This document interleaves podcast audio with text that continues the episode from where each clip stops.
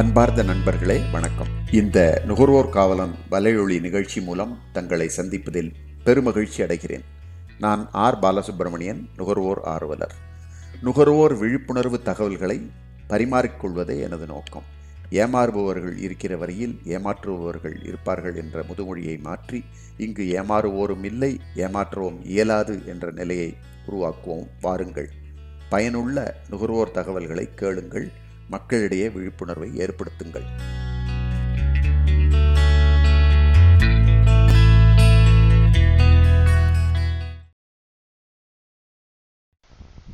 அன்பார்ந்த வலையொலி நண்பர்களே, எனது அன்பான வணக்கத்தை தெரிவித்துக் கொள்கிறேன். மத்திய அரசு சாலை பாதுகாப்பு துறைக்கு சமீபத்திலே ஒரு ஆலோசனையை நான் தெரிவித்திருந்தேன். அந்த கருத்துக்களை உங்களிடையே கலந்து கொள்ளலாம் என்று இந்த வலையொலி நிகழ்ச்சியிலே நான் வந்திருக்கிறேன். மத்திய அரசு சாலை பாதுகாப்புத்துறை சமீபத்திலே பதினைந்து ஆண்டுகளுக்கு முன்பு வாங்கப்பட்ட பழைய வாகனங்களை எல்லாம் சாலையை விட்டு அப்புறப்படுத்த வேண்டும், அதாவது ஒழித்து விட வேண்டும், முற்றிலும் அப்புறப்படுத்தி விட வேண்டும் என்று திட்டமிட்டு அதற்கான செயல்பாடுகளிலே இறங்கி இருக்கிறார்கள். இதற்கு முக்கியமாக கூறப்படுகின்ற கா காரணம் பழைய வாகனங்கள் பெரும்பாலும் மாசு அல்லது புகை விடும் என்று அவர்கள் கருதுவதுதான். நிச்சயமாக அனைத்து பழைய வாகன வாகனங்களும் புகை விடுகிறது என்று சொல்லவும் முடியாது, புத்தம் புதிய வாகனங்கள் புகை விடுவதே இல்லை என்றும் சொல்ல முடியாது. சமீபத்திலே வெளியான வாகனங்கள் கூட சில நேரங்களிலே கரும்புகை கக்கி கொண்டு செல்வதை நாம் பார்க்க முடிகிறது. இந்த காற்றிலே ஏற்படுத்தக்கூடிய மாசை தவிர்க்க வேண்டும், ஒழிக்க வேண்டும் என்று கொண்டு வரக்கூடிய திட்டங்களெல்லாம் ஏற்கக்கூடியதுதான், வரவேற்கக்கூடியதுதான். அதில் எந்த மாற்று கருத்தும் இல்லை. ஆனால் இந்த பதினைந்து ஆண்டுகள் பயன்படுத்திய கார்களை முற்றிலும் அப்புறப்படுத்த வேண்டும் என்று நினைப்பது ஏற்கக்கூடியதாக இல்லை. ஏனென்றால் இந்திய பாரம்பரியத்திலே, இந்திய கலாச்சாரத்திலே பழைய உபயோகப்படுத்தப்பட்ட பொருட்களை திரும்ப சீரமைத்து பராமரித்து ரிப்பேர் ரீயூஸ் என்று ஆறில் வரிசையை சொல்லலாம். அந்த பழக்கமானது இந்தியர்களிடையே இரத்தத்திலே ஊறிய பழக்கம். நீண்ட நெடுங்காலம் எந்த ஒரு பொருளையுமே அலட்சியமாக தூர எறிந்து விடாமல் அதை தொடர்ந்து பயன்படுத்தக்கூடிய நிலையிலே சிறப்பாக சீரமைத்து அதை உபயோகிப்பதை நாம் நிச்சயமாக பாராட்ட வேண்டும். மேலை நாடுகளிலெல்லாம் அவ்வாறான பழக்கம் இல்லை. ஒரு சிறிய பழுதானால் கூட அதை சீர் செய்வதற்கு அங்கு மிகப்பெரிய பொருள் செலவு செய்ய வேண்டியிருக்கிறது. அந்த செலவிற்கு அவர்கள் புது புதிய பொருளை வாங்கிவிடலாம் என்று நினைக்கிறார்கள். இந்தியாவிலே எப்படி இல்லை. இங்கு பழைய பொருட்களை சீரமைப்பதற்கென்றே ஒரு செக்டார், ஒரு ஒரு சாரார் வேலை செய்கின்றனர். சிறப்பானதொரு வேலை வாய்ப்பு. அது கார் என்றில்லை, வேறு எதை பொருளை, மின்னணு எலக்ட்ரானிக் பொருட்களை எடுத்தாலும் அப்படித்தான். இன்று இ வேஸ்ட் என்று சொல்லக்கூடிய பழக்கமானது இங்கும் இந்தியாவிலும் வந்துவிட்டது. சின்ன பழுதுகள், சொற்ப நேரத்தில் சீரமைக்கக்கூடிய பழுதுகளை எல்லாம் நாம் சரி செய்ய முற்படாமல் நம்ம தூர எறிவது அது சரியான பழக்கமாக தெரியவில்லை. சஸ்டைனபிள் கன்சம்ஷன் என்று சொல்வார்கள், நீடித்த நுகர்வு. அதில் இந்தியர்களெல்லாம் மிகவும் வல்லுநர்கள். மேலை நாடுகளிலே அந்த பழக்கம் இல்லாததுனால எக்கச்சக்கமான நல்ல பொருட்களை அல்லது மோசமான பொருட்களை கூட குப்பையாக அவர்கள் வேஸ்ட் பண்ணுவது, அதாவது வீணடிப்பது வேதனைக்குரிய விஷயம். காரை பொறுத்தவரை எடுத்துக்கொண்டால் பதினைந்து ஆண்டு பயன்படுத்திய கார்கள் என்று எடுத்தால் இரு வகையாக பிரிப்போம். ஒன்று சொந்த உபயோகத்திற்கு பயன்படுத்துபவர்கள், வணிக உபயோகத்திற்கு பயன்படுத்துபவர்கள். ஃபஸ்ட்டு சொந்த உபயோகத்திற்கு பயன்படுத்துபவர்களை பற்றி நான் குறிப்பிடுகிறேன். இந்த பதினைந்து ஆண்டு வா முன்னால் வாங்கிய வாகனங்கள் என்று எடுத்திருக்கிறார்கள். அதை யார் வைத்திருப்பார்கள், யாரிடம் இருக்கிறது, அவர்கள் அப்புறப்படுத்த வேண்டும் என்று சொல்லக்கூடிய அந்த வாகனங்கள் எல்லாம் பெரும்பாலும் இந்தியாவில் இருக்கக்கூடிய நடுத்தர வர்க்கம் என்று சொல்கிறோமே, மிடில் கிளாஸ் அல்லது லோவர் மிடில் கிளாஸ், அதற்கும் கீழே உள்ள மக்களிடம்தான் அது போன்ற கார்கள் எல்லாம் இருக்கிறது. நீங்கள் எடுத்துக்கொண்டால் இன்று பிரீமியர் பத்மினி என்று சொல்லக்கூடிய ஃபியட்டோ அல்லது மா Ambassador mark two mark three அது போன்ற வாகனங்கள் எல்லாம் சாலையில் காண முடிவதில்லை. சில நுகர்வோர் தான் ஆசையோடு அந்த வண்டியை பராமரித்து வைத்திருப்பதை நாம் பார்க்கிறோம். நான் அதை பற்றி கூட குறிப்பிடவில்லை. சமீபத்தில் வந்த இந்திய தயாரிப்பான மாருதி எடுத்துக்கொண்டால் கூட, மாருதி எயிட் ஹண்ட்ரட் அதற்கு பிறகு வந்த பல்வேறு மாடல்கள் எல்லாம் பதினைந்து ஆண்டுகளுக்கு முன்பே இங்கு களமிறக்கப்பட்டிருக்கிறது. அந்த வாகனங்கள் எல்லாம் நிச்சயமாக அவ்வளவு புகை கக்குகிறது என்று சொல்ல முடியாது. அதை அப்படியே புகை கக்கினாலும் அல்லது அனுமதிக்கப்பட்ட மாசை விட அது அதிக மாசை ஏற்படுத்துவது என்ற நிலை ஏற்படும் போது நிச்சயமாக பழுது நீக்கம் செய்தால் அந்த புகை கக்குவதை நாம் தடு முற்றிலும் தடுத்து விட முடியும். எப்படி பழுது நீக்கம் செய்வது? என்ஜின் வேலை சொல்லுவோம் இல்லையா, பிரதான காரில் இருக்கக்கூடிய பிரதான கருவி அதன் என்ஜின். அந்த என்ஜினை சீரமைத்தால் பிஸ்டன் ரிங்ஸ் மாற்றலாம் அல்லது மு முழு என்ஜினையுமே நீங்கள் மாற்றினால் கூட, உதாரணத்திற்கு மாருதி போன்ற கார்களிலே முழு என்ஜினையும் நீங்கள் அப்புறப்படுத்தினால் கூட சுமார் எழுபத்தைந்தாயிரம் ரூபாயில் ஒரு முழு என்ஜினை புதுசாக நம்ம மாற்றி விடலாம். மாற்றிவிட்டால் அந்த கார் புகையில்லாமல் அழகாக பயன்படுத்த முடியும். அதை விடுத்து இந்த பதினைந்து ஆண்டு ஆன கார்களை எல்லாம் தூர போட்டுவிட்டு புதிய கார்களை வாங்குங்கள், உங்களுக்கு ஐந்து சதவீதம் தள்ளுபடி செய்கிறேன் என்று சொல்லும்போது, இந்த பழைய கார்களை நீங்கள் ஸ்கிராப் மர்ச்சன்ட் என்று சொல்லுவோமே, காய்லான் கடை, அந்த காய்லான் கடைகளை கொண்டு போய் நம்ம கொடுத்தோம்னா சொற்ப காசு பத்தாயிரம் ரூபாய்க்கு அதை வாங்குவாரா என்று சந்தேகம்தான். எடை போட்டு வாங்கும்போது அது எப்படி போகும்? கிலோ பதினஞ்சு ரூபாய்க்கு எடுப்பார் இரும்பு இரும்பு பொருளை. ஆக ஒரு காரின் விலை அது எவ்வளோ சோகுசாக இருந்தாலும் பதினைந்து ரூபாய் இருபது ரூபாய் என்று போ விலை அது காராக உபயோகப்படுத்த முடியாது. அப்போ அதுக்கு மதிப்பு இல்லையே, மெட்டல் தான், வேல்யூ தான். அதே இது புதுக்காரை வாங்கும்போது நீங்கள் எட்டு லட்சம் ஒன்பது லட்சம் என்று செலவு செய்ய நேரிடும். அதில் ஐந்து சதவீதம் கழிவு கொடுத்து என்ன பலன்? இந்த நடுத்தர வர்க்கத்தினரும் நடுத்தர middle class and the lower middle class அந்த வர்க்கத்தினரிடையே அந்த அளவுக்கு பொருள் வசதியானது இருக்குமா என்றால் வினா, பெரிய கேள்விக்குறிதான். ஸோ அனைத்து கா பதினைந்து ஆண்டு பயன்பா புழக்கத்தில் உள்ள கார்களை எல்லாம் எரிந்துவிட்டு புதிதாக மாற்ற வேண்டும் என்று வற்புறுத்துவது தேச நலனிலே, குறிப்பாக சஸ்டைனபிள் கன்சம்ஷன் என்று சொல்லக்கூடிய உபயோகிக்கக்கூடிய தரத்தில் உள்ள உபயோகிக்க முடியக்கூடிய பொருளை எல்லாம் நாம் எரிவது என்பதை ஒரு தவறான முன்னுதாரணமாக, தவறான புது பழக்கமாக இந்தியாவில் அறிமுகப்படுத்துவது என்றுதான் கொள்ள வேண்டும். வாகன புகை பரிசோதனை நிலையங்களை இன்னமும் சிறப்பாக திறம்பட சீரமைத்து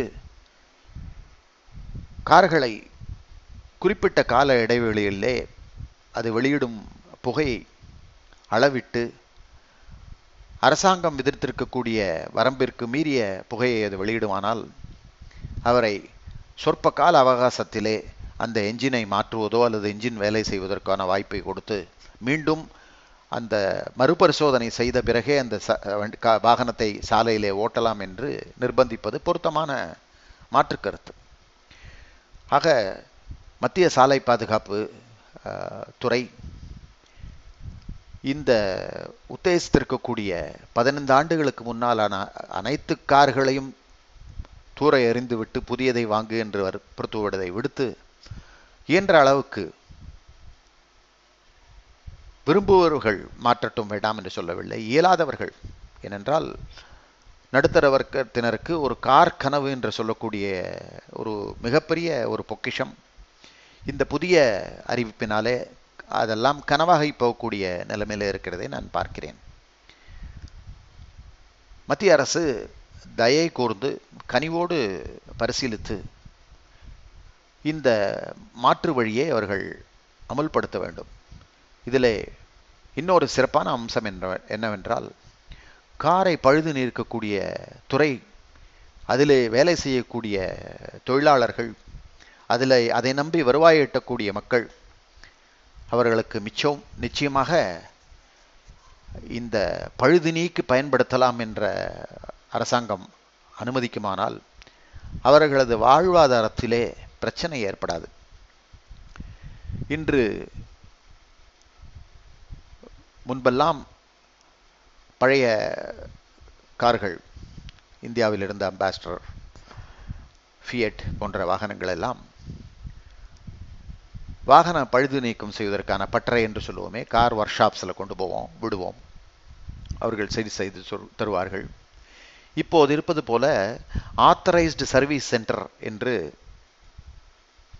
பல ஊர்களிலே இருக்காது, பெருநகரங்களிலே வேணுமானால் இருக்கும். ஒவ்வொரு ஊரிலும் இருக்கக்கூடிய சிறிய பட்டறைகள், சிறிய workshops, authorised workshops அல்ல, ஆனால் திறம்பட அந்த வாகனங்களை எல்லாம் சீரமைப்பதை நாம் பார்த்துருக்கிறோம். பாடி ஒர்க்காக இருக்கட்டும், டிங்கரிங் ஒர்க்காக இருக்கட்டும், என்ஜின் வேலையாக இருக்கட்டும், அனைத்தையும் மிகச்சிறப்பாக பண்ணுவார்கள். முன்பெல்லாம் ஒரு அம்பாஸ்டர் காரை எடுத்துக்கொண்டால் வாட்டர் பம்ப் என்று சொல்லக்கூடிய அந்த பார்ட்டாக இருக்கட்டும், ரேடியேட்டரில் துளையை விழுந்தால் அந்த ரேடியேட்டராக இருக்கட்டும், இப்போ ஸ்டியரிங் பாக்ஸாக இருக்கட்டும், ஹெட்டாக இருக்கட்டும், பிளாக்காக இருக்கட்டும், ஆயில் பம்பாக இருக்கட்டும், இப்படி ஒவ்வொரு பகுதியையும் பிரித்து அதில் போன பார்ட்டு, ஷாஃப்டாக இருக்கட்டும், புஷ்ஷாக இருக்கட்டும், பேரிங்காக இருக்கட்டும், அதை மாற்றி சீரமைத்து, அதே போல தான் வீலு, எண்டு, சஸ்பென்ஷன், இது போன்ற பகுதிகளை எல்லாம் பிரித்து அதற்கு தேவையான மாற்று புதிய ஸ்பேர் பார்ட்ஸ் எல்லாம் பொருத்தி மிகச்சிறந்த முறையிலே இந்தியாவிலே சீரமைப்பு தரு தருவதை நாம் பார்த்திருக்கிறோம். இப்பொழுது இங்குமே அந்த பழக்கமானது குறைந்து வருகிறது. ஆத்தரைஸ்டு சென்டர்ஸ் என்று சொல்லக்கூடிய வாகன கார் உற்பத்தியாளர்களால் நிர்வகிக்கப்படும் பழுது நீக்கக்கூடிய மையங்களிலே கார்களை கொண்டு விடும்போது பெரும்பாலும் நான் குறிப்பிடக்கூடிய சிக்கலை பலரும் அனுபவிக்கிறார்கள்.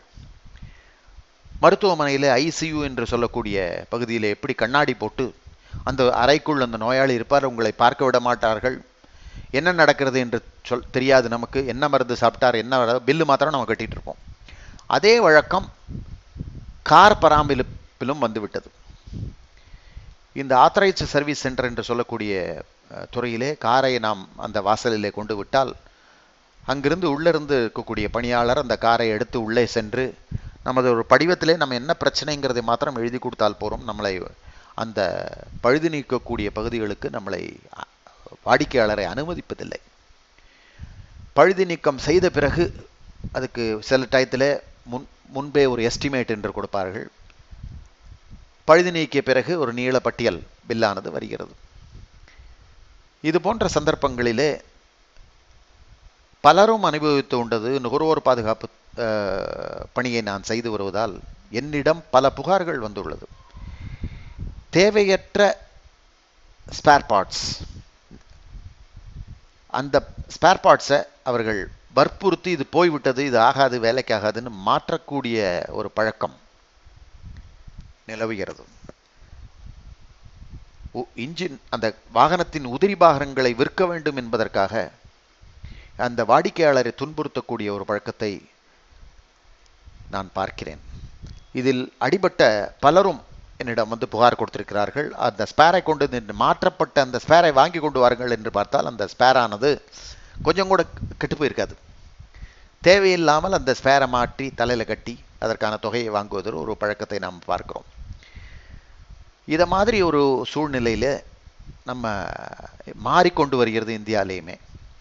அந்த காலத்தில் அப்படி இல்லை, எல்லா இடத்துலையும் இது ஒரு பெரிய தொழிலாக அந்த காலத்தில் ப கார் ஒர்க் ஷாப்ஸ் என்பது ரொம்ப அருமையாக பண்ணிகிட்டு இருந்தாங்க. இவர்கள் துல்லியமான கருவிகளை வைத்திருக்கிறார்கள், நல்ல தரத்திலே அவர்களால் பழுதை நீக்க முடியும் என்பதெல்லாம் ஏ ஏற்றுக்கொள்கிறேன்.